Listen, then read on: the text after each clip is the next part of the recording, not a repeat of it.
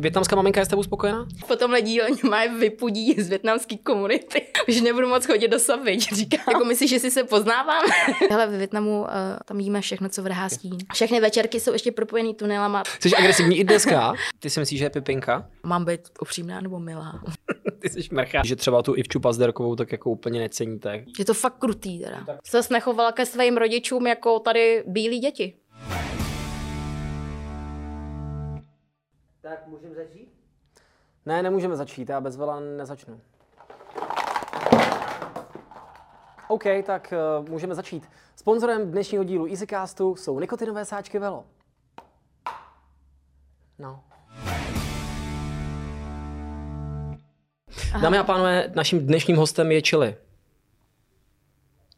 Ahoj. Ahoj, o čem se budeme dneska povídat? Zrovna jsem ti chtěla položit tu samou otázku. Takže jsi přišla nepřipravená na tenhle podcast? Mm, já jsem měla jediný cíl během tohoto podcastu použít správně tvoje jméno a neříkat ti Vojtěchu. Tak to byla čili. Eh, děkujeme, nejkratší rozhovor v historii našeho podcastu, ale blbý začátek, co se dá dělat? uh, mě napadlo, že skočíme rovnou do nějakého tématu. Ano. Souhlasíš? Jak by vypadala situace, kdybych já přišel k vám domů za tvojí maminkou a řekl jí, dobrý den, paní Čeliová, já jsem Jakub Kotek, jsem moderátor, pomlčka kolotočář a s vaší dcerou se budeme brát. Co by řekla? Takže hned už se posouváme do uh, alternativních vesmírů, které vlastně nejsou hmm. vůbec reální, dobře. Uh, kdyby se to, tohle no. stalo? Uh, takže ono strašně záleží na tom, co by si udělal předtím, než by se představil. Kdyby si vzal třeba pantofle a v ruce by si měl plastovou tašku plnou ovoce. Musí být plastová. Uh, je to takový náš jako nejoblíbenější materiál. My prostě všechno musíme v plastových taškách od ovoce až po uh, cash. Takže uh, kdyby si tohle to udělal, tak myslím, že by paní ta jako nemusela úplně tě třeba vyhodit, nebo její reakce by nemusela být úplně negativní. Mohla by být třeba i neutrální. Jakože by mě ignorovala. to je ta lepší možnost. Uh, ne, já si myslím, že by, by ti řekla uh, ahoj, co to máš v té tašce? Ovoce. Výborně. Vem si pantofle. Já je, jsem přišel v sandálích. Sandály jsou špatně? Ne, sandále jsou v pohodě. Co? Sandále jsou v pohodě, ale musíš si vždycky sundat sandály a pak si vzít ještě pantofle hned po tom, co otevřeš dveře. Tak si musíš vzít pantofle, to je jedna uh, z velmi důležitých zásad. A než si je vezmu, musím si umýt nohy? Uh, ideálně si je umít ještě doma. Mně se hrozně potí nohy, chápeš? To by se hrozně potí nohy. No já než bych k vám dojel, tak už bych měl zase spocený. Hmm, to je, to je blbý, no. Takže to by nešlo. To by nešlo. Víš, proč jsem se ptal? Na tohle před svojí přítelkyní, která tady sedí. no, mě napadlo ty, tu rodinu, maminku trošku jako demonizuje ze srandy, pochopitelně. Samozřejmě. Nebo... A můžeš si domů prostě uh, přivést nějakého chlapce evropského zevření, který prostě dělá... Nějakého bílého chlapce, bílého, myslíš? který dělá pofiderní práci. Uh, a by to rodiče jako zkousli, nebo by tě třeba vydědili, anebo by s tím byli úplně v pohodě? A zrovna moji rodiče jsou, myslím, že už v pohodě. Jako to je asi důležitá věc opravdu zmínit, že rodiče často demonizují, ale nejsou ve skutečnosti tak špatní. Uh, myslím si, že zrovna naši jsou v tomhle hodně liberální a já jsem vlastně nikdy neměla uh, Co znamená slovo liberální? Liberální pro naše rodiče znamená, že uh, by tě právě třeba nevyhodili nebo že dokázali by v nějakém případě přijmout, že nebudu mít kluka z naší komunity, když to řeknu takhle. A bylo by to lepší? Lepší, no tak samozřejmě by chtěli eh, ideálně nějakého slušného větnamského chlapce, se kterým by si mohli povídat a dávat mu rady a skrz něj manipulovat se mnou, ale, ale, uh, ale jako i uh, bílý muž je v pořádku pro ně je důležitý, abych byla šťastná. To je ta verze, kterou teda mám říkat, mám říkat na veřejnosti. Chápu. Mě to totiž maminka poslala noty k tomu, abych to když tak tady korigoval, kdyby si neodpovídala tak, jak jste se domluvili. Jak to třeba probíhalo, když si tak jako historicky nějaké zábavné historky, když si uh, přivedla nějakého jiného chlapce? Vzpomeneš si takhle z hlavy? Uh, můj, můj první vztah, moje první velká láska bylo, když mi bylo 20, to jsem měla uh, českého chlapce a musela jsem to velmi dlouho tajit, ale bohužel uh, příbram je velmi malá, a tam se, tam se drby šíří rychlostí světla, takže uh, taky jsme nebyli moc opatrní. To možná taky bude tím, že jsme se drželi za ruce jako na náměstí, ale každopádně, každopádně, když se to pan a paní ta dozvěděli, tak nebyli úplně nadšení. A vím, že to, že jsem dostala zaracha a dostala jsem... Bylo to vlastně obrovský drama. Uh, řekli mi, že to, že, že žádný chlapec do... Uh, až do ukončení vysoké školy a vím, že to byl obrovský problém. A pak ale pozor, ten chlapec udělal takový velmi rytířský akt a on přišel za námi do našeho obchůdku, kde pracovali naši, protože naši měli příbramy takový obrovský obchůdek, uh, taky známý pod tím názvem Tržnice. Uh, a on tam přišel sám, koupil mojí mamince kytičku a ovoce v plastové tašce a přišel k ním do práce. A uh, já si pamatuju, že když se tohle dělo, tak já jsem byla doma a seděla jsem před sochou Budhy a modlila jsem se. Ačkoliv nejsem nábožensky založený člověk. Tak, uh, tak přišel uh, k mamince, k tatínkovi do práce a řekl, představil se, Myslím si, že nějak takhle to probíhal. Dobrý den, já jsem uh, bílý chlapec, uh, ale mám dobré úmysly s vaší dcerou a uh, pok- mám ji rád a pokud uh, mi dáte požehnání, tak ji budu podporovat v jejich studiích, aby z ní byla právnička. A nebo astronautka, nebo nějaké takovéhle normální... Účastnice reality show. Přesně, účastnice reality show, kdyby to náhodou nevyšlo. Takže to byl velmi jako odvážný akt a člověče, a fakt to pohnulo s našima. A rodiče pak přišli domů a máma řekla, no tak eh, hele... Uh, vyndali tě ze sklepa. Přesně to, vyndali mě ze sklepa, uh, rozvázali mě a pak mi řekli, hele, byl za náma uh, tvůj asi teda jako chlapec a překvapil mě. Jako má kuráž, přinesl mi kitku, kilo jablek. Takže asi jako můžete se stýkat možná jednoukrát týdně v sobotu na dvě hodiny. což, což bohužel... Za našeho plného dozoru.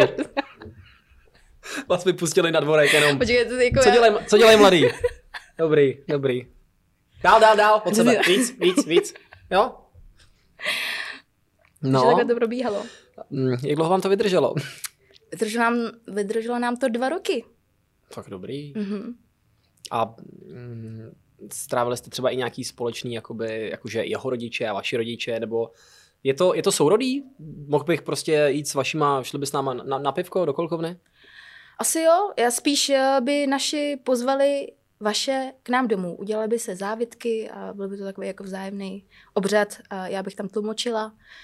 Ale, ale určitě. A oni mluví asi dělají. česky nebo ne?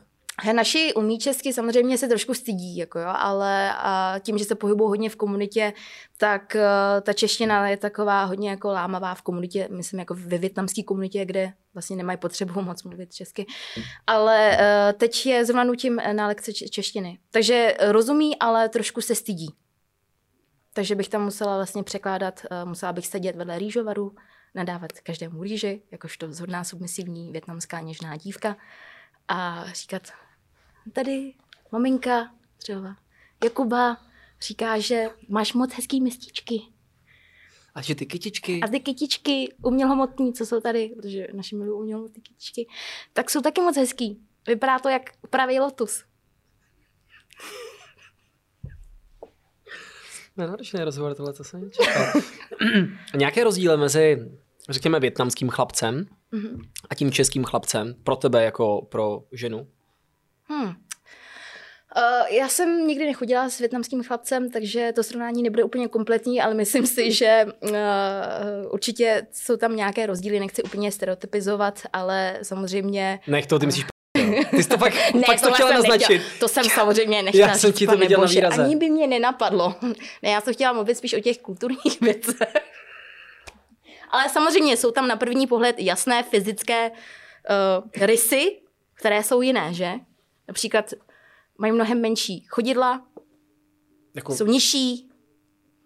Ne, já si to dělám srandu, prostě, jako, já jsem taky, no. uh, já si myslím, že tak jako Větnamský chlapci většinou bývají vychovávaný větnamskými rodičema, takže uh, v sobě mají ukotvený nějaký kvality, nějaký hodnoty, asi určitě budou upřednostňovat hodně rodinu a uh, budou mít třeba trošku jiný přístup k ženám například. Což takhle pozoruju třeba u svých bratranců a u strejdů a tak. A to, to pojďme klidně trochu uh, rozvést. Uh, já mám taky rád svoji uh, rodinu. A vy ji máte radši? uh, my si to, uh, jako, jo, myslíme si to vlastně. A hmm. to je další věc, že to, že my vždycky, když mluvíme o, doufám, že tohle, pojď, pojď. nebude se tohle vysílat v Hanoji, že ne? Že, jakoby, nechci přijít o svoje pozemky ve Větnamu. Ale ne, tak když jako občas uh, rodiče vychovávají rodiče, tak třeba ty moji mi říkali, no, hlavně, aby si se nechovala ke svým rodičům jako tady bílí děti. Což znamená, že prostě jenom chtěli mít ujištění, že se o ně budu starat i ve stáří, že vlastně budu vždycky... S nima bydlet do konce bydlet, života. Budu, ano, přesně tak. Na a... úkor jakéhokoliv tvého vlastního potěšení. Ano, přesně tak. Přesně tak. Protože tak to má být. Ano. Ne, jako uh, ty rodinné hodnoty jsou hodně uh, dává se na ně, klade se na ně velký důraz. A myslím si, že to je hrozně hezký. Například se to projevuje i v takových těch denních rituálech, že když je večeře nebo uh, snídaně, tak neexistuje, že si každý namaže chleba a sedne si zvlášť, ale hmm. celá rodina se vždycky sejde u toho stolu a společně nad dobrým jídlem a nad rýží uh, vyprávíme, nad jasminovou rýží, nad, ne nad tou vaší českou ze školní jídelný foj, a vyprávíme uh, o životě, sdílíme různé radosti a strasti života. Což myslím, že je hrozně milý, hezký. No to je dobrý. To my bych řekl, že asi tolik nemáme, ale z toho, jak ty to popisuješ v nadsázce, pochopitelně, eh, mi přijde, že když popisuješ české maminky a větnamské maminky, tak ty větnamské maminky popisuješ jako dost nekompromisní ženy. Takže říká se, že tam ta láska je, ale je tam asi ta přísnost. Je tam určitě ta přísnost a přísnost se podle mě bere jako součástí lásky. Je to vlastně taková jako demonstrace lásky, přísnost. Protože uh, je zatím vždycky dobrý úmysl a uh, protože Větnamci, kteří tady jsou, jako moji rodiče, kteří sem přišli, tak většinou začínali jako u nuly a nejrychlejší způsob pro ně, jak se zaintegrovat do české společnosti, je podle mě skrz právě ty děti. Že jo? Že vlastně my jsme přišli, nic nemáme, máme tady večerky, ale mm-hmm. uh, když budeš právník a doktor, tak uh, to je dobrý, je. tak to bude, hmm. půjde rychle. A u tebe se to teda nepovedlo a máš sourozence? Já mám sourozence. Mladšího bráchu mám o 8 let. A ten tam už to klapne? Uh, asi, asi, no takhle, rodiče měli ten úmysl, že když přišel brácha, tak si řekli, hele, dáme tomu ještě jednu šanci. Myslím si, že ty naděje už Ale jako zjistili, dvakrát, že ani... Dvakrát že, za sebou se nemůže pokazit, že? Jasně, jasně. že když budeš dělat stejnou věc, tak uh, jiný výsledek jako nedostaneš. Takže takže brácha je taky, jako já, takový takový kreativec, takový rebel, uh, černá ovce rodiny. No dobře, ale ty jsi úspěšná, nebo na ty, myslím, že česká maminka by s tebou byla určitě spokojená. A Větnamská maminka je s tebou spokojená? Jo, naši jsou, jsem spokojený. Já vždycky si z toho dělám srandu, ale vážně máme strašně pěkný vztah. A vlastně všechny ty videa, které dělám, když ji paroduju, tak eh, jim ukazuju úplně všechny, překládám. Musíš, je. že jo, nebo to tak, ven. Jo, občas něco vynechám, jakoby nějaký slovíčka, ale, ale, ale to, ale eh, je to hrozně baví a, a fakt si troufám, jako troufám si říct, že máme spolu strašně pěkný vztah. Ale nebydlíte spolu už. Ne, nebydlíme spolu. Možná proto máme tak hezký vztah. A co říkali na tvoji kuchařskou kariéru třeba? Je to, je to jako prestižní? Nebo... Eh, reakce našich, když eh, jsem jim řekla, že se chci přihlásit do Masterchefa, tak eh, to bylo opravdu jako velmi jako šok, neusp, jako vel, velká nespokojenost, byl to strašný boj, protože tehdy jsem pracovala jako marketák v reklamní agentuře, což není úplně to samé, co právník, ale je to jako, že OK, víš co, není to něco, za co by se musel jako rodič větnamský stydět, ale ne, že by se s ním úplně jako chlubil. Ale uh, prostě pro ně bylo úplně nepředstavitelné, že já bych opustila tu práci, která byla stabilní, která byla v pohodě a najednou se začala jako věnovat vaření, jako kam s tím chci dojít, jako chci si jako otevřít jako bistro, jako prostě a, a, a co chci jako přesně dělat. Takže vím, že to byl obrovský boj a myslím si, že Masterchef eh, i v tomhle hodně proměnil ten náš vztah, protože když nakonec teda přišli na ten casting, a nějakým způsobem se mi podařilo je přesvědčit, tak eh, tam bylo i mých 15 kamarádů asi, kteří mm-hmm. mě přišli jenom podpořit.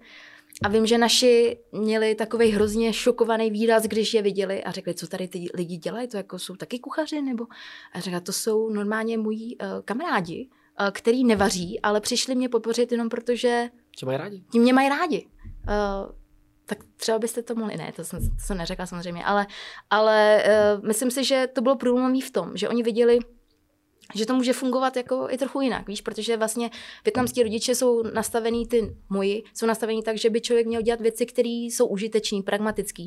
A je to daný samozřejmě hodně i tím, v jakém prostředí oni vyrůstali. Jako hmm. naši vyrůstali v komunistickém Větnamu, kde neexistovaly žádné kroužky, žádný zájmy, neexistovalo prostě nic jako, víš, že by si zdoroval rodičům, ty si měl jasně nalajnovanou cestu a nebyly žádné možnosti.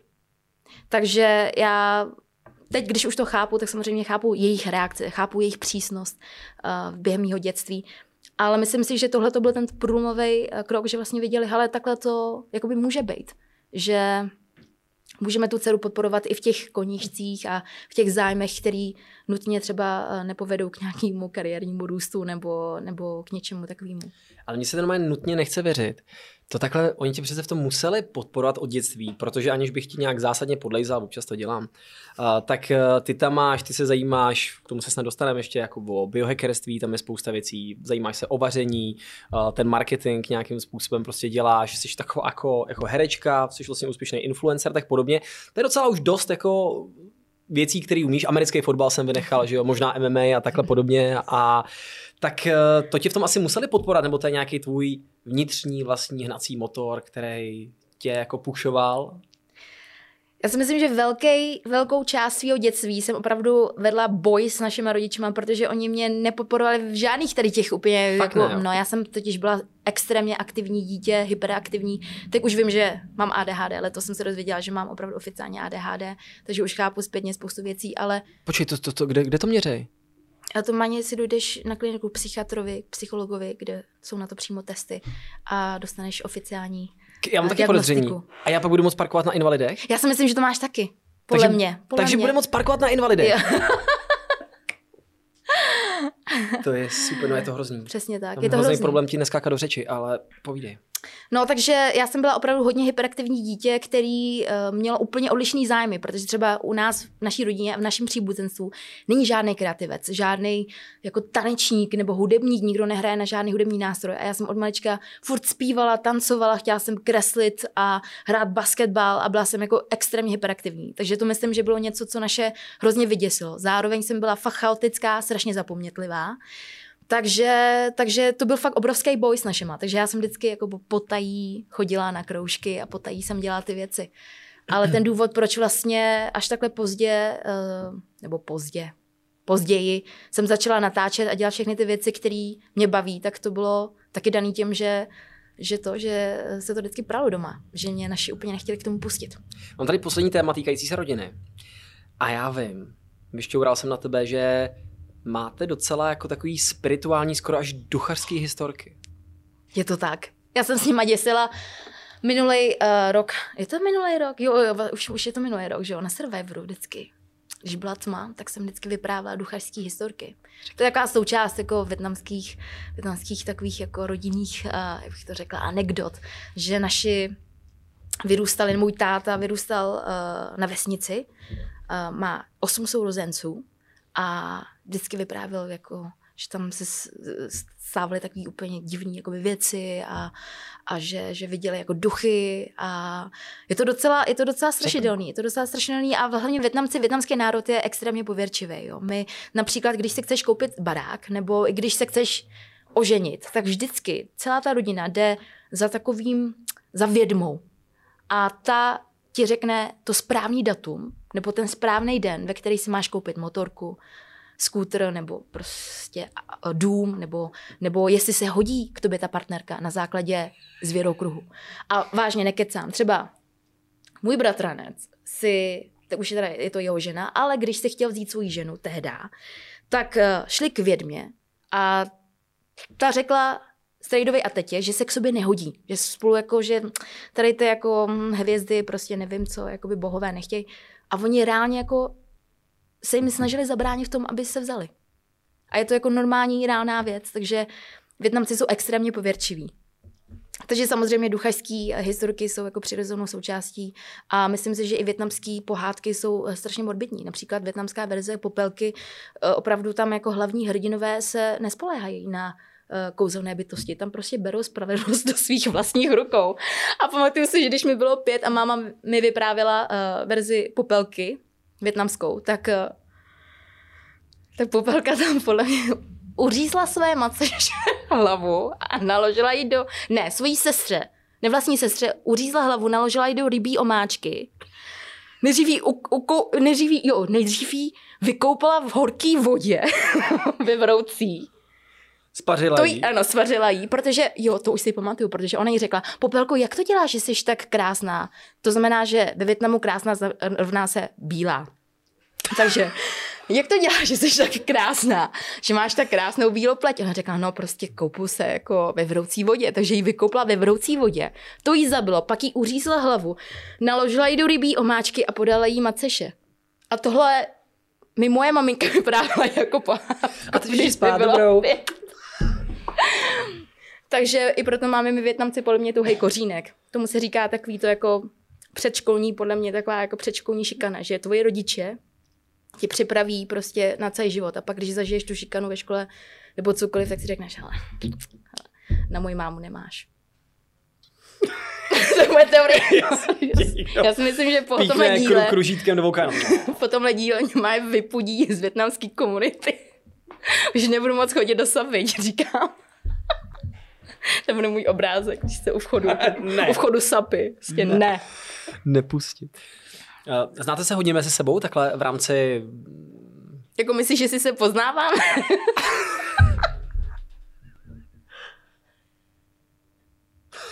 Máte všichni stejně, ne? Klasika. já třeba zvoňuji třeba své kamarády nebo prostě lidi, co mi vždycky řeknou. Ale já jsem uh, byl u vás. Říkám, jak jako u nás? A oni, no já jsem včera koupil rohlíky u vás jako u vás, jo, a nebo si řeknu, ale to je u svého bratránka. Pokud si to dělám i srandu. Uh, jo, známe se, ta komunita je poměrně uh, malá, hodně taková úzká, mm-hmm. hodně držíme jako pospolu a i ta starší generace se snaží udržet tradice a předávat je dál těm mladším generacím.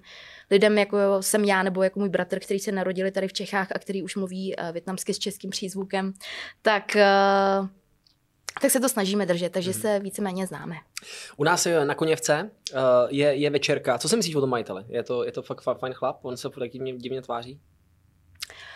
Uh, myslím si, že je v pohodě asi, pokud se divně tváří, tak uh, to, je, to je další věc, že když se divně tváříme, tak uh, jsme vlastně jako spokojení. Když se smějeme, tak jsme většinou nervózní. já si dělám, já dělám stranu, ale, ale víš prosím si, vás, ano. A já, si, já si opravdu dělám hmm. stranu, prosím no, vás. totiž u tohle toho stolu se potkali dva lidi, kteří mají rádi takový nekorektní... Já se uh, moc omlouvám. Ale každopádně večer... se někoho dotknout. Jo. Já mám večerku přesně rád tak. a mají otevřeno, když už mají jinde jo, zavřeno a, a skvělou trávu. Díky. Všechny večerky jsou ještě propojený tunelama, to je taky další důležitá informace, kterou by lidi měli vědět. Hmm. A díky tomu, i díky tomu my se známe. Hele, v Praze zácpy, ne, ale v tuneli. Ne, no že, právě, no. Jdou, už jdou, dobrý. Jo, přesně tak. No, dobře, tak jo, tak eh, to bych A kdyby třeba, ještě, kdyby třeba tvůj brácha, je to přípustný, kdyby tvůj brácha třeba řekl, já jsem nechci dotknout, a kdyby třeba řekl rodičům, že je gay? Ty jo. Nebo tran, tr- transgender? Hele, tohle jsme hrozně moc řešili, protože já uh, mám strašně moc kamarádů uh, z LGBTQ plus komunity. Wow. A uh, vím, že, uh, že furt je to tabu mezi Větnamcema ve větnamské komunitě. A znám spoustu větnamských kamarádů, který, který jsou, nebo který mají partnery a nebo mají homosexuální vztahy, ale furt třeba nejsou schopní to říct rodičům. Hmm. Protože je to takový, Prostě je to je okolo toho furt jako docela velký stigma. Samozřejmě, když jako naši, moji rodiče ví o tom, že mám kamarády jako z komunity, takže já se snažím v tomhle tom dělat osvětu, ale vím, že když jsem byla třeba mladší, tak máma mi četla nějaký úplně šílený článek jako z větnamských, z nějakého větnamského časopisu, kde uh, nějaký vysokoškolský student popisoval to, že byl normální a že pak uh, se začal bavit s nějakým homosexuálem a nakazil se. Takže si myslím, že to je zase nějaká otázka nějakého jako posunu, ale naši jsou v tomhle už uh, otevření. Takže myslím si, že by byli určitě v šoku, protože další věc je, že když žijou v té komunitě, tak tam samozřejmě mm, je i důležitá nějaká tvoje reputace, jak vypadáš třeba před ostatníma. Takže by tohle to bylo určitě jako těžký, ale doufám si říct, že by to naši přijali. Aspoň bych zdědila všechno já. Dostáváme se do kategorie jídlo. Uh. Máš blízko k jídlu? Um, ano, mám blízko k jídlu. Chci se zeptat, proč tvoje kuchařka stojí 490 korun, když Zdeněk Polorejch má kuchařku za 400 korun? Myslíš si, že jsi jednou tak lepší kuchařka než je Zdeněk Polorejch? Odpověz. Uh, moje kuchařka stojí 790, teda? Ano, 790. Ano, 790. Hodně peněz. A je to kvůli tomu, že ještě musím posílat peníze příbuzným ve Větnamu. A jak velký podíl si berou? Je to asi celý. Je to, je to dost, no. Ještě splácím. Ještě splácím letenku, uh, vzdělání, mm, českou občanku. Hm. Igelitky. Mhm, igelitky. Rozumím. Ty jsi řekla zajímavou věc uh, o té popelce, o té pohádce. Jak ona jí ufikla tu hlavu uh-huh. a předtím to vařila v té vodě. Uh, ne, naložila to v rybí omáčce. V rybí omáčce. To je zajímavá věc. Víte totiž, jak se dělá rybí omáčka? Chtěl bych, aby mi úplně upřímně někdo napsal do komentářů, potom co vám Čili vysvětlí, jak se dělá rybí omáčka, jestli někdo z vás řekne, cože, a přestane jíst. Rybí omáčka se, přátelé, dělá z fermentovaných schránek rybích. Vezmou se mrtvé rybky, ty se naloží do soli a pak se fermentují dlouho, několik měsíců.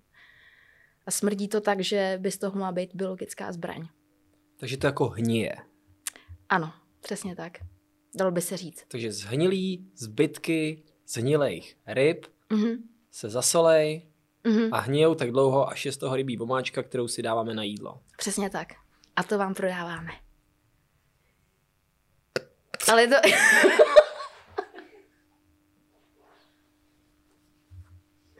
já bych neřekla, já bych neřekla schnilý, je to fermentovaný, je to fermentovaný. Uh, ale je to moc dobrý.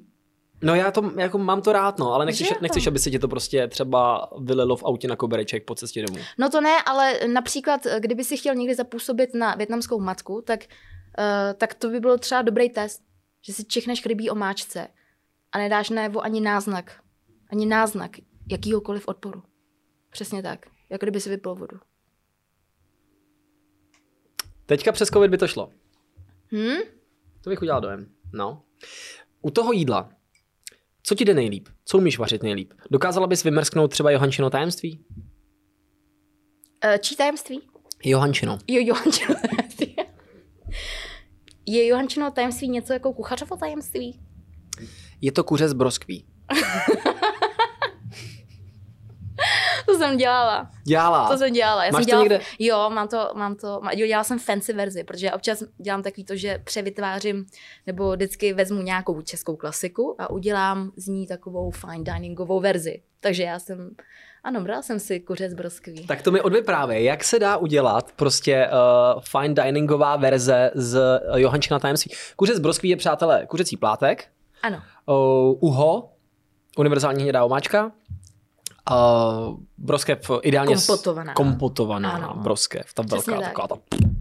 A na to Pravý italský a jdám třicítka. Třicítka, ale ne, ještě šunku, ne? Dáváš tam ještě šunku? Nebo už to je Gordon? Jo, někdo, někdo dává, někdo dává ne? šunku, no to spíš, spíš ale ne, není to úplně to tradiční. Uh-huh. Ta klasika je většinou jenom se sírem. A, s a příloha jsou nové hrany, ne? No, anebo brambory. Nejčastěji. Dobře, tak, uh, tak jak se z tohohle toho dá udělat uh, fine dining? Já jsem to dělala tak, že někdy ten fine dining je o tom, že použiješ lepší ingredience, nebo není, je to hlavně taky o tom, jo? protože když chceš udělat eh, super luxusní jídlo, tak je to hlavně o tom, že musíš potřebovat, nebo potřebuješ super luxusní ingredience, takže uh, například kuřecí prso, to jako jsem ještě nepochopila, proč se třeba kuřecí prsa vždycky prodávají bez kůže. Proč? Protože ta kůže je na tom to nejlepší, to je právě to, díky čemu je to kuřecí prso šťavnatý. Víš, a většinou lidí, když, eh, většina lidí, když dělá prso kuřecí, tak je takový jako vysušený na smrt, že. Mhm. Takže já třeba zbožňuju, uh, i proto si vždycky vykostím celý kuře, protože je tam pak ta kůže a díky tomu je to krásně šťavnatý a křupavý. Takže místo už jenom, když vyměníš to uh, libový prso za prso z kůží a hezky se ho jako nařízneš a uděláš to na másle, tak uh, už jenom to je třeba malá změna, ale je to, je Nechat to docela... kůži a udělat na másle.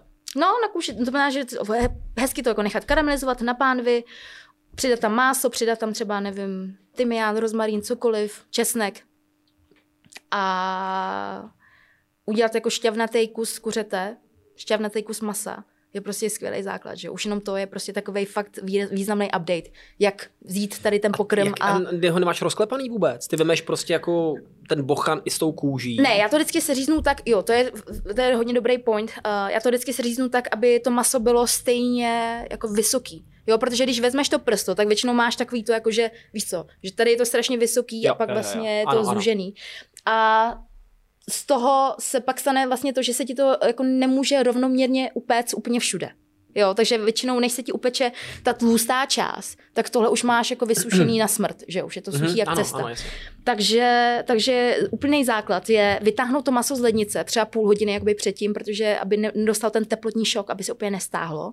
Takže už jenom to, vytáhnout maso půl hodiny před lednici, eh, teda z lednice půl hodiny před vařením, seříznout ho tak, aby si měl prostě každý ten plátek, aby byl vždycky ideálně jakoby stejně vysoký. vysoký.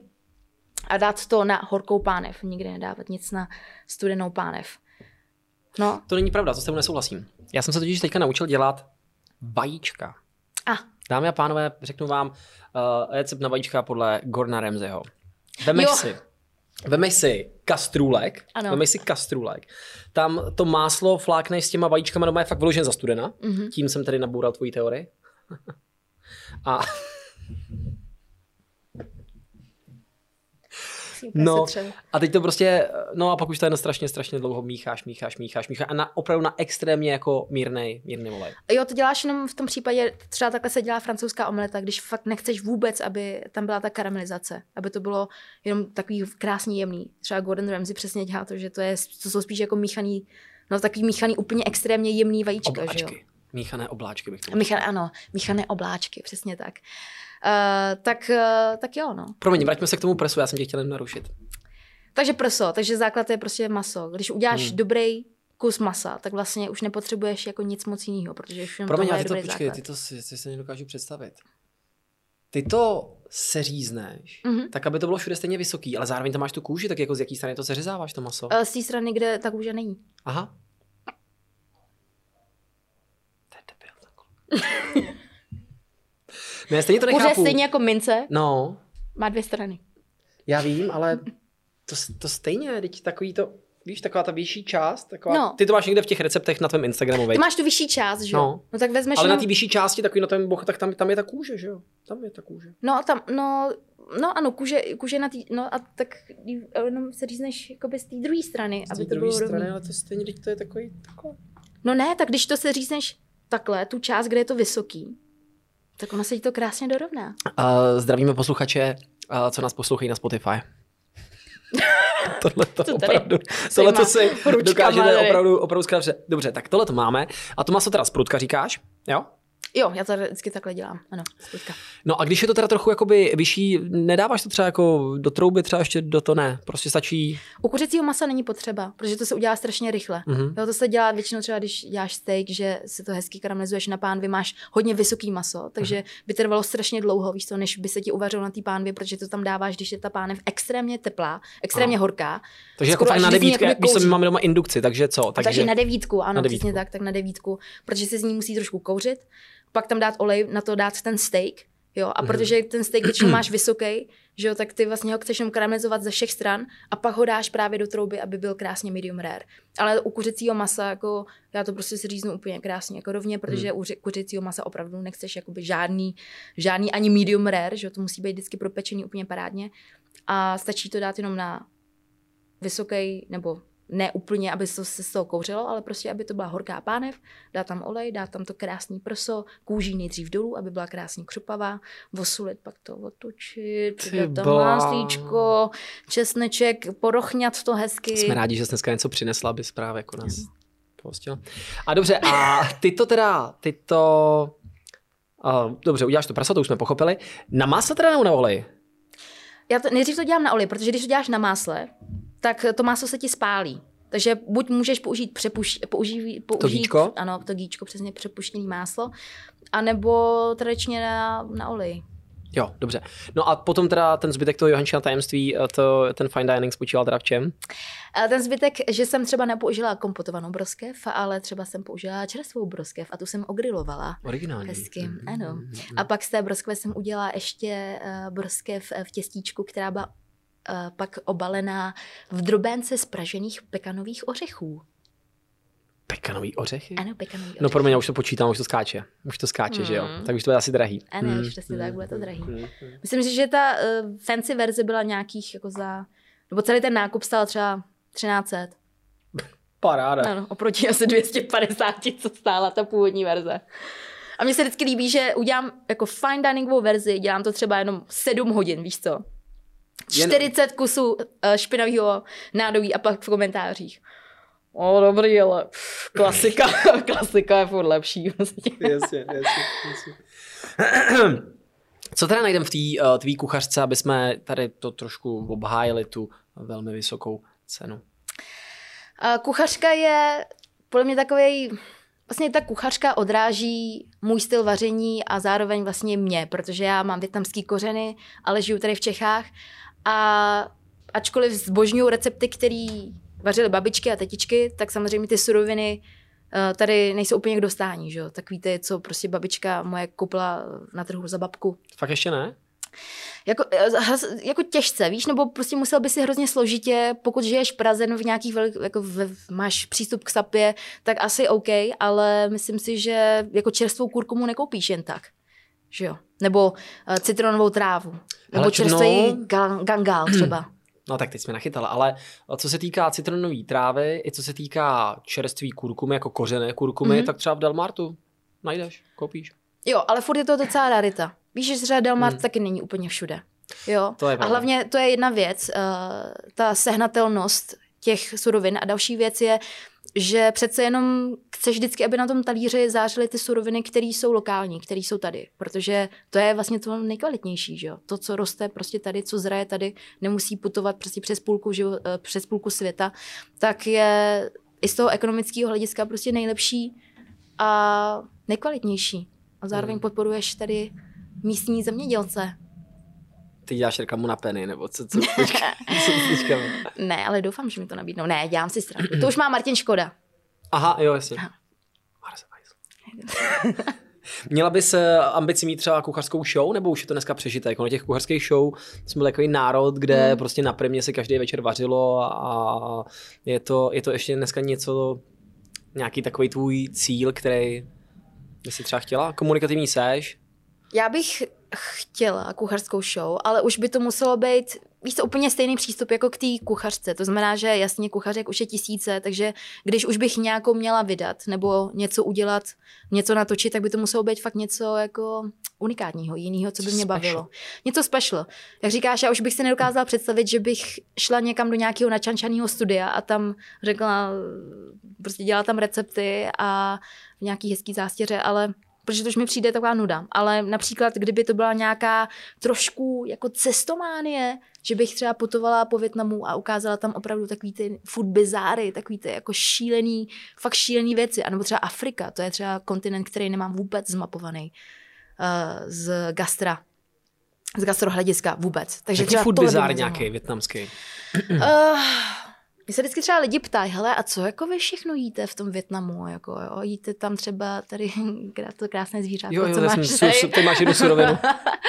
a nelekl si mě, dobrý. Uh, takže já vždycky říkám, že hele, ve Větnamu uh, prostě to je jednoduchý. Tam jíme všechno, co vrhá stín.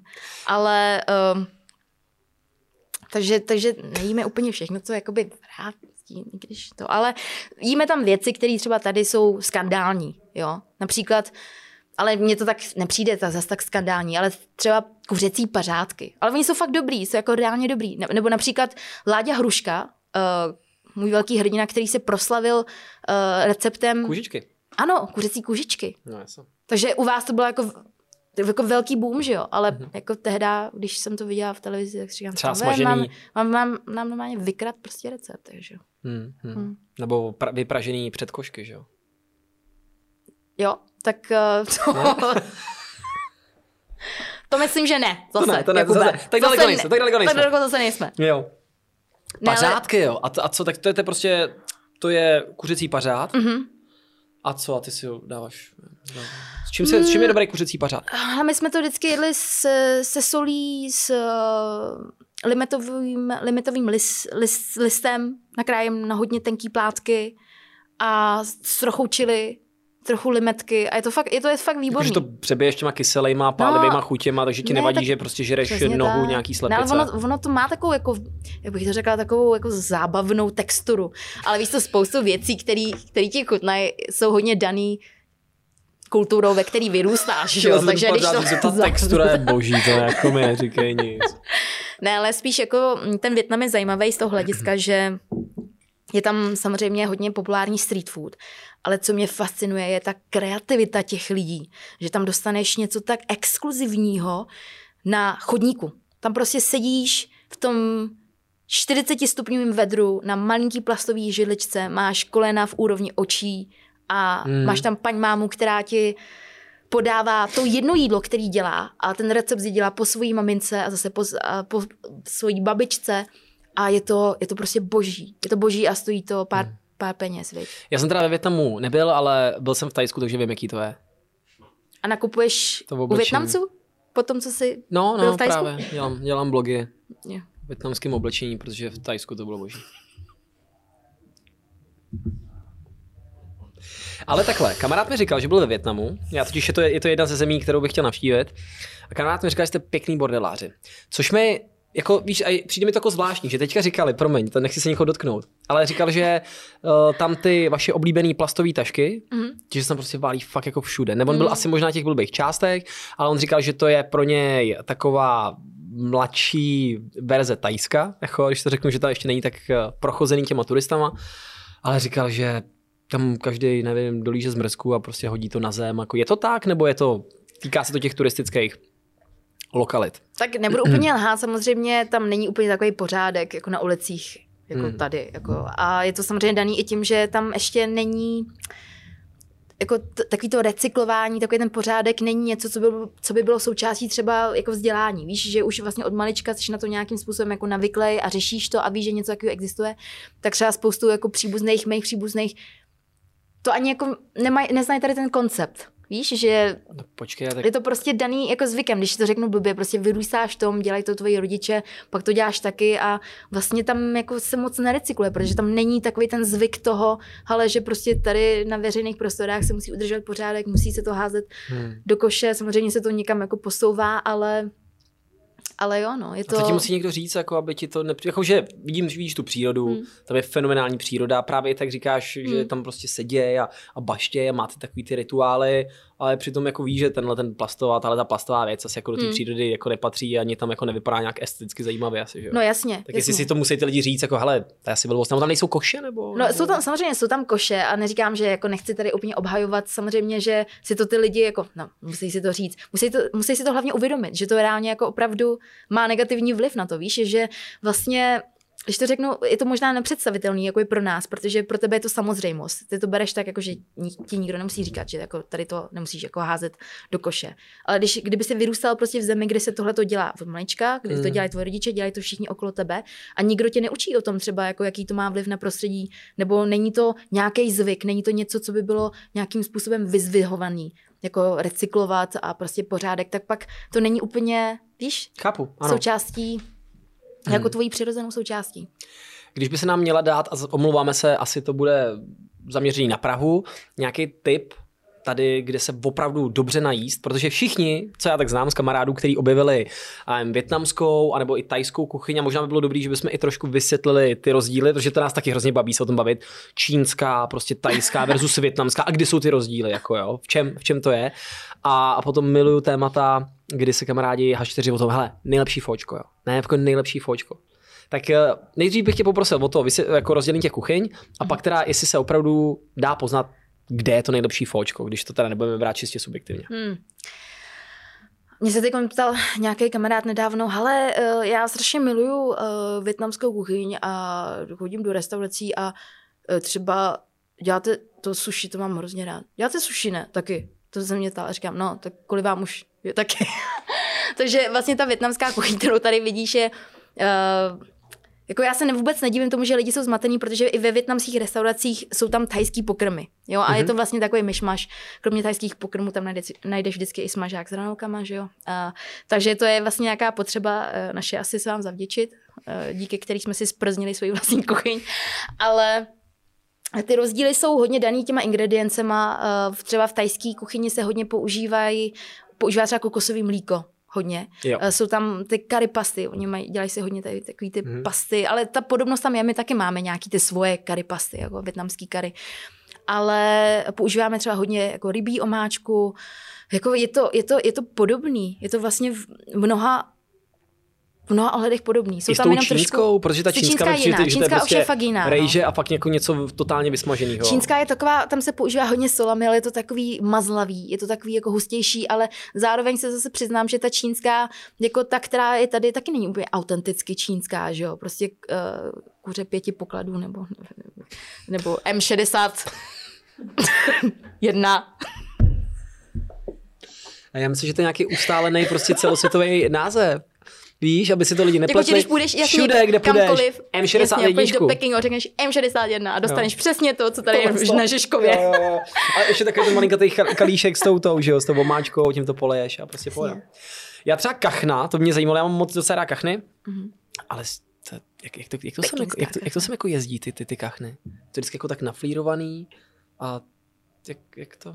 Na co se ty konkrétně ptáš? no na ty kachny. No a co s nimi, no co s? To jsou jako nějaký čínský kachny, který se sem jako... Když se řekne pekingská kachna, no. tak to nemusí nutně znamenat, že ta kachna musela přiletět z Pekingu, Jakube. Když řekneš třeba maďarský guláš, ne, víš, tak si ho můžeš to je uvařit normálně to je doma v Praze. Kdyby, kdyby řekla, že to je kachna na pekingský způsob, tak je to v pohodě. Když to je pekingská kachna, tak musela přiletět z Pekingu. Jo, jasně. Takže no. guláš na maďarský způsob. Když Ale nevím, jsou všechny unifikovaný, všechny vypadají stejně. Kdekoliv si to dám, řekl bych jo, skoro napříč celou Českou republikou, mm-hmm. tak dostanu to stejný stehno, vypadá to strašně podobně. To si nemyslím, že by se dostal úplně jako stejný chuťově, ale, ale je to stejný, nebo říká se tomu tak, protože je to uh, použitím těch uh, surovin. Je tam většinou uh, koření pěti vůní, kde je občas šest i sedm surovin koření, proto se to jmenuje koření pěti vůní. A um, je to vlastně takový strašně zajímavý blend, je tam jako je tam skořice, blend, tam to řekla blend, jako jasně, blend. Jako, blend. Uh, taková směs, takže ta se používá, to vlastně dodává té kachně takovou její specifickou chuť, takže pak, když si to dáš někde jinde, a pokud je to pekinská kachna, tak chutná všude stejně, protože je tam použitý stejný koření a to koření je jako hodně výrazný, takže i proto to má Jaký byl, jaký bylo tvé, jaké bylo tvé dětství v Příbrami? Už jsme zase u toho. Hmm. moje dětství v příbrami. Mm. tak nebylo to úplně uh, nejjednodušší. Mně se hrozně líbí, jak v češtině používáš, víš co, takový to, jako to, to, jak používáš vlastně, jak, jak hodnotíš věci, jako, jak bych to řekla, jak se tam říká, negativem. Víš co, jaký bylo to jídlo? Ale tak nebylo to úplně nejhorší. Nevypadáš úplně nejhůř. Ani to zase takový hnus. Viděl jsem horší. no právě. mi se hrozně líbí. Ne, tak uh, moje dětství příběh bylo docela, bylo, bylo to hodně komplikovaný. Za prvý, když jsme přijeli s mámou uh, do Čech, 95. za taťkou, tak uh, naši vlastně neměli vůbec nic. Byli, byli jsme v takový malý uh, garzonce a podle mě tehda, ne podle mě, ale tehda ještě uh, ta větnamská komunita nebyla úplně velká v Čechách a Větnamci byli ještě raritou, takže, takže jsem zažívala docela často šikanu uh, ve školce, ve škole. A větnamský děti jsou přece hrozně hezký. Já se, no já se taky myslím. Super. Chceš tím říct, hmm. že jsem nebyla hezká jako větnamský dítě? No tak u tebe, to, u tebe to nemuselo tak být, ale... Ne, jako já, já Víš, jsem... jako, že pročikanovat, protože jsi jako... No, jsi jiná. Že jsem prostě jiná, přesně tak. Já si myslím, že to je nějaká taky přirozená lidská reakce, že se nejvíc bojíme toho, co neznáme. Ano. Takže zpětně vlastně to naprosto chápu, jako nemám žádnou zášť. Ale bylo to, bylo to docela krušný, to bylo to docela, naši pracovali fakt 365 dní v roce. Já jsem chodila ještě ze začátku k takový český chůvě, která byla docela přísná a nutila mě jíst kmín v chlebu. Doteď mám prostě trauma z kmínu kvůli tomu. A Jakože vzala chleba a posilila ti ho No, no, tak- kmínem. No, protože my prostě ve Větnamu nejíme jako vůbec pečivo a najednou prostě přijdeš do Čech, víš co, dostaneš šumavu, strašný, suchou šumavu prostě s kmínem, takže já jsem z toho byla úplně, já jsem, Jo. jo. no, takže a, a uh, nutila mě jíst kmín a i ty kůrky, no. Takže ne, já si jako dělám, dělám si z toho částečně srandu, ale bylo to docela fakt, uh, bylo to složitý, protože já jsem neuměla česky a najednou jsem byla vždycky strašně přilepená k, jako k mámě a teď jsem byla furt u té chůvy, naši byli v práci prostě pořád a do toho, jak máš ještě takovou, takovou tu dětskou bezprostřednost, kterou jsem si uh, přinesla vlastně z Větnamu, uh, tak uh, jsem šla normálně na hřiště, chtěla jsem si hrát s, dětskýma, s českýma dětma, nehledě na to, jestli mi rozuměli nebo ne, byla jsem taková hrozně bezprostřední a najednou vím, že jsem dostala kamenem do hlavy, takže, takže to byly takový jako krušný, krušný chvíle. Pro mě, A je no. pravda, že jsi, že jsi pobudala dítě. Uh, to jsem nebyla, já to byla sestřenice, jsme si hodně podobní. Ale prala ses. Prala jsem se, prala jsem se hodně. Prala jsem se fakt hodně.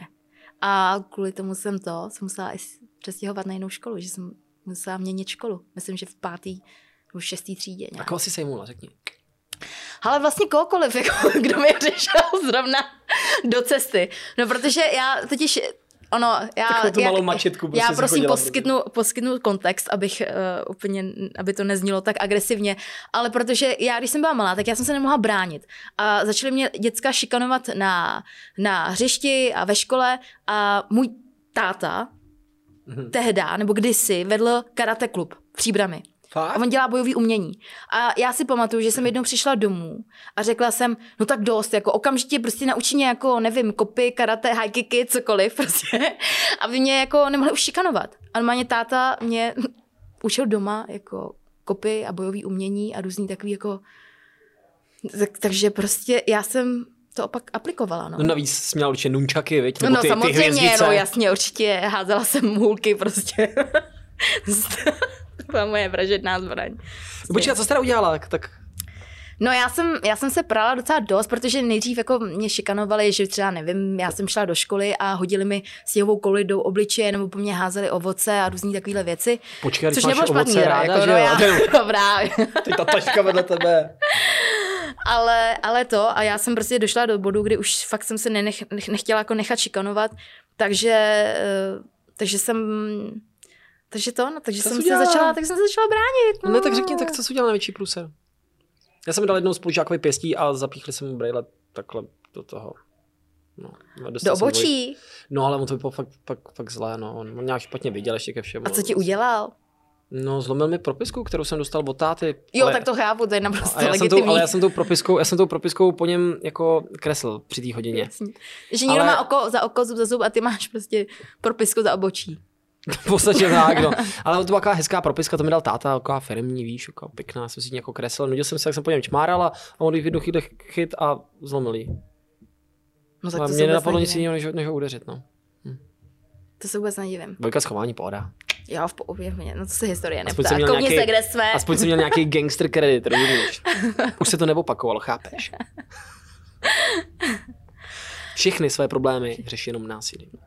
Já takhle řeším toho se držím. 90% svých problémů. Jsi agresivní i dneska? Ale já se musím přiznat, že já docela s tím jako zápasím, protože vlastně já jsem podle mě v sobě jako potlačovala tak strašně dlouho jako vztek, že, že vlastně, To musí, Přesně tak, že, ale teď už vím, že to musím ventilovat nějakým jako způsobem, protože uh, to taky není dobrý dosit, jo. Buď pak člověk může být sebedestruktivní, anebo si najde třeba jako já americký fotbal, nebo cokoliv, nebo vložíš prostě ten vztek jako do, do práce, do kreativity. A to je asi podle mě jako nejlepší způsob, jak něco jako vzít a přetvořit to v něco jako lepšího. Protože třeba vztek je, víš co, spoustu lidí říká, že vztek to je prostě, hele, vykašli se na to, odpustím lidem a tohle to, že říká mi to i moje terapeutka. A, uh, uh, a vlastně, že vztek je jako špatná emoce. Já si nemyslím, že vztek je jako špatná emoce, nebo jako třeba nenávist, protože to jsou strašně silné emoce. To jsou třeba emoce, které dokážou, dokážou přebít i strach. hmm. A myslím si, že je strašně důležité si uvědomit, že ty potřebuješ nějakým způsobem tady ty emoce jako ventilovat. Víš, Nějakým, mi ale... sere? No, Mně se, když ti ty chytří lidé řeknou, ale zlost a hněv, to je jenom tvoje rozhodnutí tvýho mozku. Drž hubu! Nechci poslouchat. přesně. Jsem nastavený, protože to je jejich Jo, chyba. jo. Ne kvůli to, že to je Chci- moje rozhodnutí. Už bych byl sám. Hele, ale já takhle přísahám Bohu, že já prostě já se fakt přiznám, že já jako, když mám, já mám třeba strašný problém s odpouštěním lidí, jako lidem. Prostě škrtneš to a To znamená, jo, že třeba někdo říká, hele, no hele, tak to se stalo, ale víš co, to už je tak strašně dávno, to už, to už prostě nemá úplně cenu. Ale já, já dokážu jako několik let nenávidět lidi se stejnou intenzitou, jako s, s velmi dobrou konzistencí. a, a samozřejmě s tím jako soupeřím, uh, chodím na terapie, ale zároveň se uvědomuju, že vlastně jako nemůžeš, víš co, ačkoliv já chci, já chci být ten člověk, který řekne, já jsem mu odpustil. Já jsem zjistil, že to je prostě, víš, že jsem se posunul dál. Ale jakoby pro mě to posunutí dál není jako o tom, že, že, eh, že tomu člověku odpustím, protože mi to úplně jakoby nejde. To, to je jako jedna věc. A druhá, já si myslím, že vlastně to ventiluju skrz tu práci, že to vkládám do něčeho jako produktivního. Víš co? Že vlastně když to řeknu jako blbě, tak vlastně spoustu věcí, které se ti dějou v životě, ačkoliv to není tvoje vina, tak ale furt máš vlastně 100% zodpovědnost za to, jak se s tím jako vypořádáš, že ty si můžeš říct, že OK, jako já jsem byl šikanovaný v příbrami prostě a stane se ze mě taky šikanátor, protože jsem nezažil jako nic moc lepšího. Mm-hmm. A nebo si řekneš, právě protože mě šikanovali, tak já teď prostě budu jako jiný člověk. Budu ten člověk, kterýho jsem potřeboval, když jsem byl malý, ale kterýho jsem neměl. Takže podle mě jako spíš tady tím jako směrem, ale taky mám strašný, mám problémy s anger managementem nebo managementem, mám problémy s anger, prostě s, s tím stekem a, a často, jako často se stekám, ale myslím si, že ten jediný, rozdíl mezi mnou teď a mezi mým třeba 15 letým já je to, že to dokážu prostě líp umanežovat, že to dokážu ložit prostě skrz práci nebo do práce. Spoustu lidí se mě fakt třeba ptá, proč jsem jakoby odkaď beru nápady, nebo proč jsem tak kreativní, jo. A jasně jako řek, řeknu, jako musíš prostě hodně čteš a sbíráš inspirace, to je samozřejmě hezká odpověď, ale vlastně je to i ten vztek, je to přesně tady uh, ty pocity uh, z dětství, je to prostě přesně, víš to, co prostě v sobě hromadíš a, a to je to, co mi vlastně dodává tu, tu, jakoby tu sílu tvořit, to je ta, ta urputnost v té práci, ta cílevědomost nebo prostě nějaká ta pracovitost. Takže Ale to je co taky taková ta honba za chválou jako jo, od jiných lidí, že jo? No to je zase, co se říká. Že bys ty věci měla dělat sama pro sebe, ne kvůli tomu, že chceš někomu dokázat, že si Hmm. teďka vymyslela to něco, co je ještě jako... Jasně, určitě, ale jako já zase vkládám jako do něčeho, co mě naplňuje. Naplňuje mě i ten proces. Já si myslím, že třeba i teď v téhle fázi života, a čím starší jsem, tak tím víc vlastně už jsem míň ochotná obětovat proces uh, jenom kvůli výsledku. To znamená, že třeba když jsem byla mladší, tak jsem byla ochotná jako lecos přetrpět, pracovat třeba s lidmi, který mi lidsky úplně nesedli, ale byli třeba extrémně talentovaní nebo chytrý, protože jsem věděla, že to povede k nějakému dobrému výsledku. A teďkon už vlastně mi to za to jako nestojí, že už vlastně už mnohem víc koukám na, na ten proces, koukám na to, s kým pracuju a vlastně každá ta spolupráce, byť je to nějaká prostě blbá Instagramová spolupráce, tak vždycky tomu předchází nějaký osobní kontakt, hmm. předchází tomu prostě nějaký, jako to, že si vážně vý, jako otestuju ty výrobky, což by měla být samozřejmost, ale třeba jako vím, že není tak uh, potřebuji si prostě sednout a podat si ruku s tím člověkem a cítit, že, že mi to za to jako bude stát. Protože víš co, když si vezmeš, tak v životě je 90% vlastně čehokoliv. Jsou přípravy, jenom proces. Jako jídlo se sní, výborný jídlo se sní za 15 minut, ale připravuješ ho prostě hodiny, že jo? A pokud tě to jako nebaví, ten proces, který tvoří 90%, tak, uh, tak já už v téhle fázi života už vlastně už mi to nestojí za to, ten dobrý výsledek. To je vlastně docela zajímavý. Hmm. Budu nad tím přemýšlet. Co se týká těch spoluprácí, tak eh, tam je je pro mě kouzelný, když jsem vlastně koukal na tvůj Instagram, pokud čeli nesledujete, nedělejte to, sledujte mě. Ale že máš obrovský shoutouty zaplacený spolupráce, zatímco spousta influencerů se už dneska vlastně jako kdyby musí stydět, že si to mi zase padnou dosahy. Ježíš, to ty lidi budou zase nastavený, že tam zase jdou nějakou reklamu, oni mě přestanou sledovat, protože to je furt samá reklama. Ale ty jsi krásný zářný příklad toho, když se ta reklama udělá jako dobře a člověk tomu dá tu péči, tak uh, to má i krásný dosahy a je to takový win-win i pro toho klienta, i ty lidi se pobaví a zároveň ti něco od, jako odprezentuješ. Ale musím se zeptat, protože mi se třeba před Vánocema stalo u jedných jako nejmenovaných spoluprací, jsem měl docela našvěhaný ten harmonogram a já to mám taky rád, já fakt jdu podle briefu, já jasně, rozumím, oh, ok, ok, tady bych mohl možná vpašovat nějaký joke, jo, tohle to by mohli ještě jako jako vzít, nebo jsme s Tomášem Zástěrou, nebo to byl Tomášův mm-hmm. nápad, dělal jako tu reklamu na ten snacks, že jo, jo. jak on to má na té hlavě v tom fitku, jakože, že bude dneska potit krev, že nebyl dlouho ve fitku. A jsou taky jako pěkný nápady, a ty lidi to jakoby ocení to. A tak se musím zeptat. Ta lednička, jo, nebo takový ty, ty to je... Jak dlouho? To je jak rok. dlouho, no ne, jak dlouho se tohleto od toho nápadu a jak dlouho jsi to dělala, protože ty jsi tam sama. Hmm. To jo, já si musím přiznat, že uh, každý to video, uh, byť to má prostě minutu nebo minutu a půl, tak zabere strašně moc času. Mnohem víc času, než by se na první pohled zdálo nejenom z pohledu diváka, ale jako i z, z, z, z mýho osobního profilu, teda uh, pohledu, protože já vždycky strašně podcením, jak dlouho to bude trvat. A zrovna tady ta konkrétní spolupráce, tak uh, to byla člověče ještě jedna z těch kratších. Ono se to nezdá, ale například natočit recept je mnohem náročnější a složitější než tady ta uh, reorganizace ledničky. Mm-hmm. Ale celý ten proces je docela jako dlouhý. Já samozřejmě jsem to optimalizovala tak, že už to nedávám prostě jiným lidem jako střihat. Všechno si to střihám sama, voice overy si dělám sama. Všechno jako si to píšu. jako lakomá. Uh, jsem efektivní. Aha, jasně. Efektivní. Mm-hmm.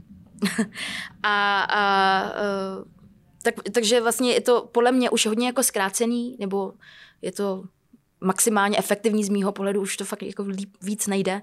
Ale furt je to, je to, je to prostě strašně, je to dlouhý. Já si myslím, že to, jsem to nikdy počítala, kolik mi zabere jedno video, třeba jeden obyčejný recept a je to nějakých jenom natáčení je většinou dvě hodiny s přípravou.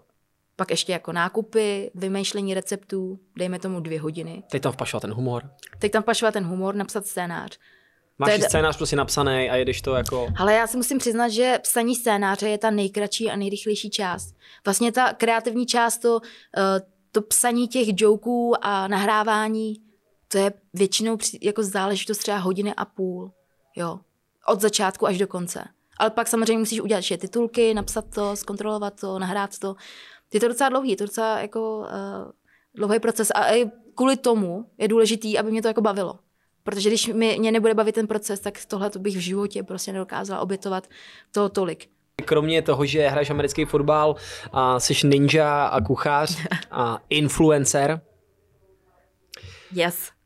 Tak eh, tě baví lifehacky, takže třeba, já nevím, půsty, spánek hmm. a všechny tyhle ty věci. Tak co, co tě teďka zaměstnává. To je pravda, mě tohle to strašně fascinuje, já to úplně zbožňuju. Uh, zbožňuju cokoliv, co se týká jako lidského mozku a zrovna teďkon, uh, protože už se věnuju tomu jídlu a dělám recepty, ale do čeho chci víc zabrousit, je uh, nejenom jak to jídlo chutná, ale vlastně jaký to má vliv jako na, na tvůj mozek, že jo.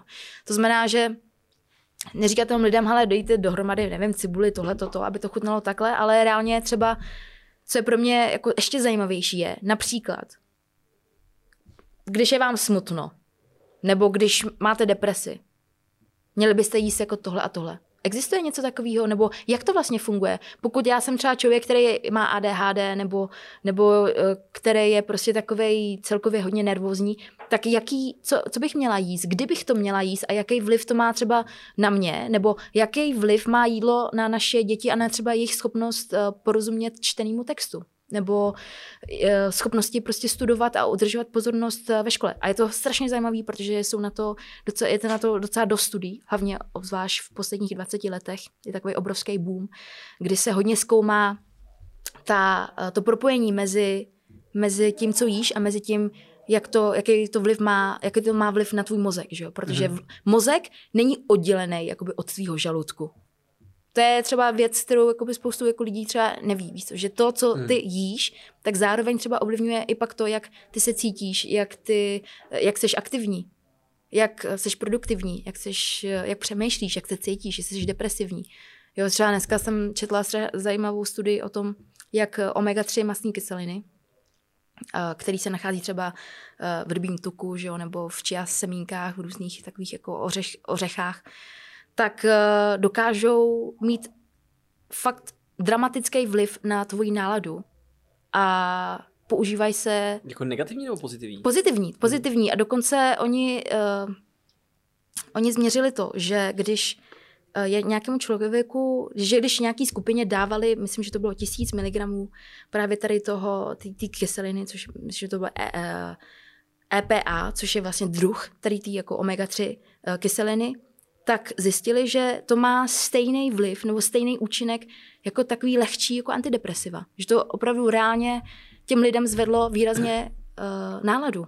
Mm. Jo, nebo například uh, mě i zajímá to, když jenom z hlediska v kontextu třeba hubnutí. Proč třeba pro některé lidi je strašně těžký třeba jako zhubnout, proč je většina lidí, má, má většina lidí jako závislost třeba na, na, na, na sladkém. Jo že je to propojení právě s tím, že ty sladký, to sladký v tobě vyvolává uh, uvolňování dopaminu, což je takový ten hormon, štěstí. říká se mu hormon štěstí, přesně tak. A dokonce jsou to procesy, které se dějou v tvým těle vlastně jako i bez tvýho vědomí. Oni udělali třeba zajímavou studii, kdy vzali dvě skupiny lidí a jedním úplně umrtvili vlastně všechny smysly, kdy oni nedokázali vůbec jako cítit, uh, ani jako nedokázali, prostě nedokázali vůbec identifikovat, jestli to jídlo je sladký nebo ne. Něco jako když máš covid. Mm-hmm.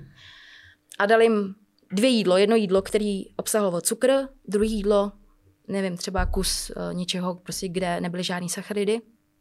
Zavázali jim oči a zjistili, že i přesto, že ty lidi nedokážou vůbec cítit tu sladkost v tom jídle, tak i přesto přirozeně měli tendenci jako chtít víc toho sladkého jídla.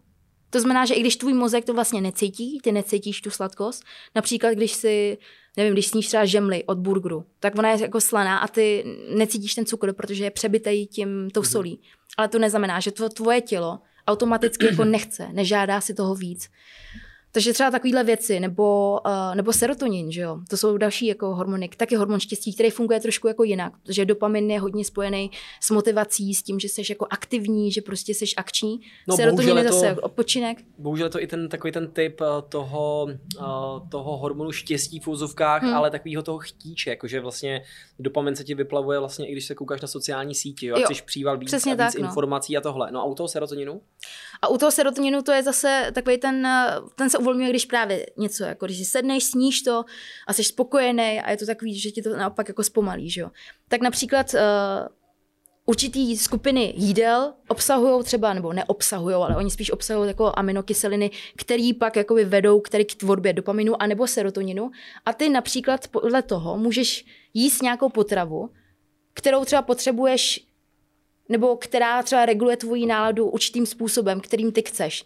To znamená, že například, když jsi jako hodně takový nervózní, akční a potřebuješ naopak se spíš jako víc uklidnit, uzemnit, tak třeba budeš jíst jako věci, uh, potravy, které jsou hodně bohatý třeba na tryptofan, což je prostě hmm. zase druh aminokyseliny, který právě jako nebo předchází vzniku serotoninu. No já, jdu, já ho doplňuju normálně kapsličkama. Jasně. Tryptofan, no. Jo. Jako snažím se všechny věci, co suplementuju, tak nacházet v těch, eh, v té přirozené formě, což znamená v tom jídle jako takovém. Hmm ale zase jako nějak se ani moc jako nepřijdem. A je to pravda, že najít ty, ty správné potraviny, já hmm. jsem uh, vlastně četl knížku Nespouta námysl hmm. a ten Jim Quick byl prostě po nějakém jako úrazu jo. hlavy. Jo, ten je skvělý, no. A hmm. teď tam prostě, ten tam jako by právě popisoval takový ty třeba ty ranní tonika, jo, co hmm. si je dávat, tak tam hrozně tam ceněj kakaový boby, jo. hodně ceněj špena, ten kurkumín prostě tam taky hodně ceněj a všechny to, takže já jsem takový magor, takže hnedka já, super, takže konvička, tady ten černý čaj, teď jsem do toho začal strouhat tu kurkumu, všechno zasraný, jo, a, a hodně jsem se těma věcma prolejval, ale já bych asi lidem poradil se hodně soustředit na ten, na ten, na ten psychický klid. Jo, je to taky Pokud máš psychický klid, tak můžeš prostě žrát tady baby špenáty a všechny jo. tyhle ty věci, super chytrý smutíčka s celerem a kde si co si, je to fajn to tam mít, ale hmm. když tam prostě nemáš ten psychický... A je to fakt i vlastně i vědecky podložený, že to reálně funguje. Například existuje to, že to množství dopamínu, který uh, se uvolňuje v tvém těle, není závislý jenom na tom, co ty jíš, ale je to závislý na tom, co ty očekáváš. To znamená, že ty Například, když někdo řekne, hele, tady je pekárna a mají tam prostě, nevím, výborný, výborný koblihy, jo. A ty tím, že ty očekáváš, že ty koblihy budou fakt skvělý, tak ty očekáváš zároveň i nějaký množství dopaminu, který dostaneš, až když tu koblihu jako sníš. A pokud tu koblihu sníš a ona není zas tak skvělá, hmm. tak reálně prostě ten dopamin jako není tak vysoký, jako kdyby si to snědl bez očekávání. Takže tady ty věci jsou jako hrají obrovskou roli. Jako, hmm. třeba na to existuje spoustu jako testů, spoustu prostě průzkumů, kdy prostě lidi dostali úplně ten stejný milkshake, který měl úplně stejný množství kalorií, ale ty, kteří věřili, nebo kterým bylo řečeno, bylo že, jo, že, že to je dietní a že to je, tak měli jako, tak s tím neměli třeba žádný problém. Jo? Že to, co vlastně to, to jako není žádný mýtus, ale reálně tvoje myšlenky opravdu ovlivňují tvoje fyziologické hmm, procesy. No. Hmm. Vtipný je, že jsou ty věci propojené i se spánkem, že k, třeba spánek, že proč lidi, kteří třeba mají tu spánkovou deprivaci, blbě spíš, špatně spí, proč jsou jakoby náchylnější k tomu jíst takový ty cheat meals, takový ty fakt jako tyhle ty, tyhle ty sračky, hmm. jo. A je to, je to je všechno jako změřený, protože spánek je taky extrémně jako důležitá věc, teď se na to snažím, my jsme se právě s Čeli máš mám tady, mám tady ten Aura Ring, který jako vlastně teda monitoruje deep sleep REM, ale jak jsem mluvil o té psychice, my jsme byli s Ludskou na, na dovolený, a já přes ten týden jsem taky takový, furt takový prostě overthinker a všechno si beru a jsem takový, to je strašný, strašný, jo. A No a tak jsem prostě koukal, nemohl tam ten REM, jo, takový ten emoční jo. styl toho spánku, který ti pomáhá v tom, aby prostě byla v pohodě. A ten nejhlubší fáze. Hm? No a, a stačily fakt tři dny v Římě a teď tam prostě takhle to svičilo a to jsem hmm. tam jakoby pil, neměl jsem ani tak dobrý ten životní styl přímo, takhle to svičilo a prostě REM byl v pohodě, všechno bylo v klidu. A vrátil jsem se sem a zase jsem třeba na sedmi minutách REM spánku denně. Díky lidi. Takže jako to. Eh, poslední věc, kterou se zeptám, to je půst. Půst. Já půst praktikuju už docela dlouho a dokonce jsem měla docela i extrémní půsty, že jsem měla třeba 72 hodinový půsty, takže já jsem v tomhle strašně hmm. velký experimentátor. A myslím si, že půsty jsou skvělý. Ono teď zase jsou nějaký nový studie o tom, že třeba ženy by neměly půstovat uh, jako tak často, nebo neměly by půstovat určitě každý den protože tam zase ta, ty hormony fungují trošku jinak. Ale ten půst určitě je jako skvělý prostředek, stejně jako, víš co, jak se, teďkon, jak se všichni koupou, že jo, v, v, v rybníkách a, a, a prostě, nebo nějaká, jak to říkala, prostě terapie chladem. Všechny tady ty věci jako fungují, protože vlastně je to taková forma jako toho krátkodobého šoku pro to tělo, který zase stimuluje prostě vznik jako uh, nových mitochondrií, že jo. Uh, Musí se přizpůsobit.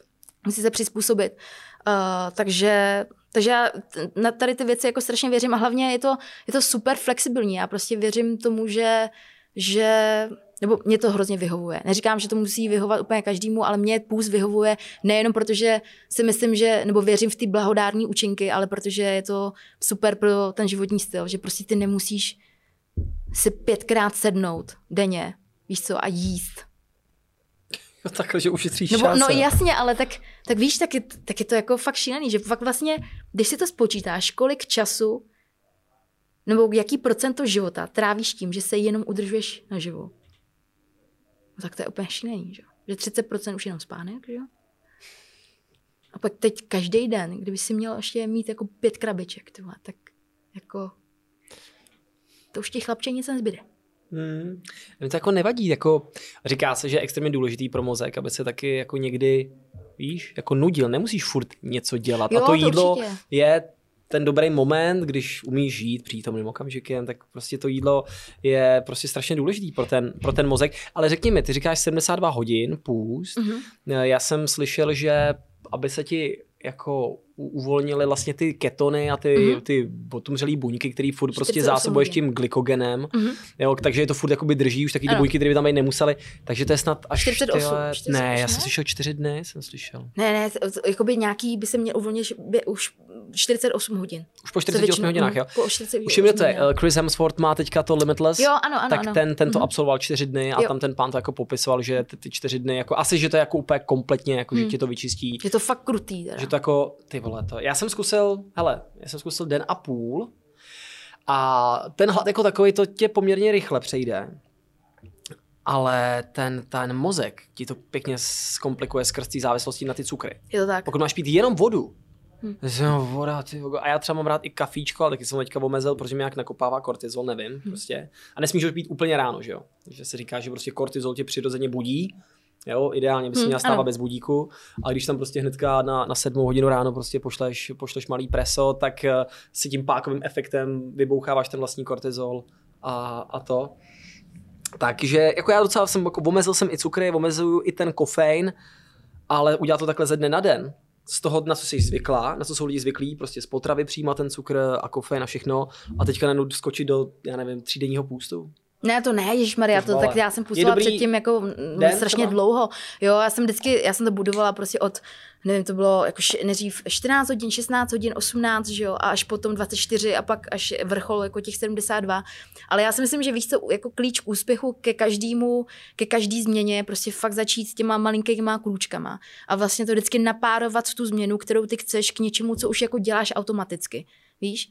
A třeba pro lidi, kteří mají ADHD, tak je extrémně důležitý, když děláš nějaké věci, které fakt jako musíš dělat, které jsou třeba nudné nebo nějaký nový zvyky, to vždycky, vždycky se trošku jakoby odměnit, protože ADHD lidi mají problém právě s, s irregulací jako dopaminu, protože většina lidí má nějakou jako zdravou hladinu dopamínu, to znamená, že oni, když dělají nudné věci, třeba nějakou administrativu, tak oni jako dokážou to do, udělat až do konce, protože nepotřebují nějakou extra jako motivaci. Oni prostě mají jako stabilní prostě nějakou tu hladinu a ADHD lidi, to, jako ono to strašně jako kolísá. To znamená, že typicky ty dokážeš uh, se říká, že ADHD lidi jako nemají schopnost koncentrace, což není úplně pravda. Naopak, ty máš jako schopnost hyperkoncentrace, ale jenom na věci, které tě baví, ke kterým máš motivaci. To znamená, že ADHD dítě dokáže 8 hodin hrát počítačové hry nebo číst o něčem, učit se cokoliv, ale nedokáže prostě vydržet pět minut třeba u, u nějaký, u vyplňování tabulek například. Hmm. Takže to je taky daný jako třeba tím dopamínem, jako jo.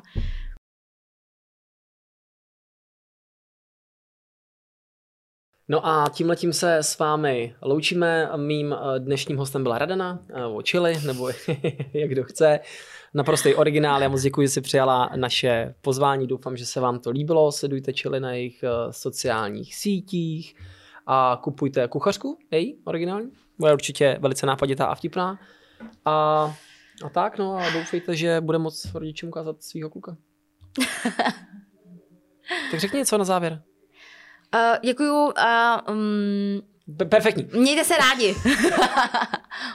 A množte se. Množte se, přesně tak. Dámy a pánové, pokud nás posloucháte na Spotify, my se teďka přesouváme na eh, Hero Hero a tam se budeme bavit o dalších uh, věcech. Jednou z těch věcí je, jestli Radana kadila v Survivoru do vody.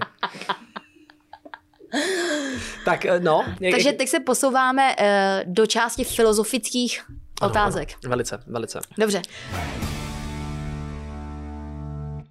Ty vlastně musíš po vykonání potřeby okamžitě co Odplavat. nejrychleji odplavat. Přesně tak. Ale ne vždycky se ti to podaří a ne vždycky jsi jako schopný říct, tak teď už, jako už je to oddělený, už je to pryč, tak je to takový nechtěný děťátko, který se tě drží. Už se to utrhlo. Zdravím. Můj otázka, teďka se chystá druhá řada. Ano. A kdo podle tebe umře? Může se u některých, už máš ty lidi nakoukaný, že jo, já nevím, někdo, kdo třeba dopadne jako Vojta Drahokoupl, že prostě Ty kráso. letíš. Ten to nedá. Ty si myslíš, že je Pipinka? Uh, neznám jí dost na to, abych tohleto dokázala o ní říct. Uh, mm, jenom mě to překvapilo. Ty jsi mrcha. Dá se ovlivnit to, aby ten člověk eh, z toho, na konci toho Survivoru, z toho nevylez jako intrikán, jako ty? A nám bylo řečeno celým kmenem, že ty a Nikča, vy budete určitě miláčci diváků, protože my jsme tam uh, byli fakt reálně animátorky, my jsme tam vařili, dělali jsme tam a byli jsme tam fakt oblíbení a hlavně jako celkově podle mě ty vztahy tam byly vlastně docela fajn. Což možná uh, se už tolik nepřepsalo na, na, na kameru. Ale, ale reálně všichni nám říkali, že si myslí, že budeme uh, hrozně oblíbení u diváků. A my jsme si to taky mysleli. a mm, no, tak uh, chyba lávky. Možná to mohlo působit, že třeba tu Ivču Pazderkovou tak jako úplně neceníte jako člověka. Ale já musím, takhle já to řeknu úplně na rovinu, tam se stalo spoustu věcí, které nejsou vůbec na té kameře samozřejmě. Tam prostě hrálo taky roli to, že my jsme, že tam byl covid a byli jsme tam uh, v něk- několika denní karanténě. Teď úplně si musím přemýšlet zpátky, co mám ve smlouvě. Dělá to česká produkce dobře? Dobře, jdeme dál. A... to je přesně nějaký to dilema, takový, mám být upřímná nebo milá. Ne, je to jiný, je to je asi... To, je to jiný, já si myslím, že hlavně to má hodně pod taktovkou i ta turecká produkce. Asi nevím, jaký je rozdíl mezi kuřetem a slepicí, jako přímo v té... Uh... Uh, kuře je miminko, slepice. Cože? Takže my žereme miminka. Ne, no tak kurz, A- co? Víš, víš, co je tele třeba?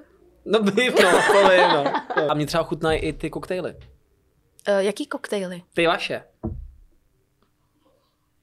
Takže my teď děláme už teda i koktejly. Díky vám. To je skvělé. Jo, větnamský, větnamský koktejly, prostě uh, Typický tradiční, autentický větnamský koktejly. gin sour a tak. Dobře. Když už má být ten influencer, teda, já strašně nesnáším jakoby ten titul, jo, ne, jako, protože to mi přijde prostě úplně uchylný, jako, víš co, říkat si influencer. Víš, to je prostě něco, co by Ale za tak, prvý... když to vychází měl- z slova influencer vliv, ne, no, tak jo, jako, a no. to by ti měli dát jako lidi, že jsi influencer, protože děláš něco jiného a pak na základě toho prostě nějak ty lidi ovlivňuješ, ale to, že to má někdo napsaný v bio, mi přijde třeba fakt uchylný, jo, ale dobře.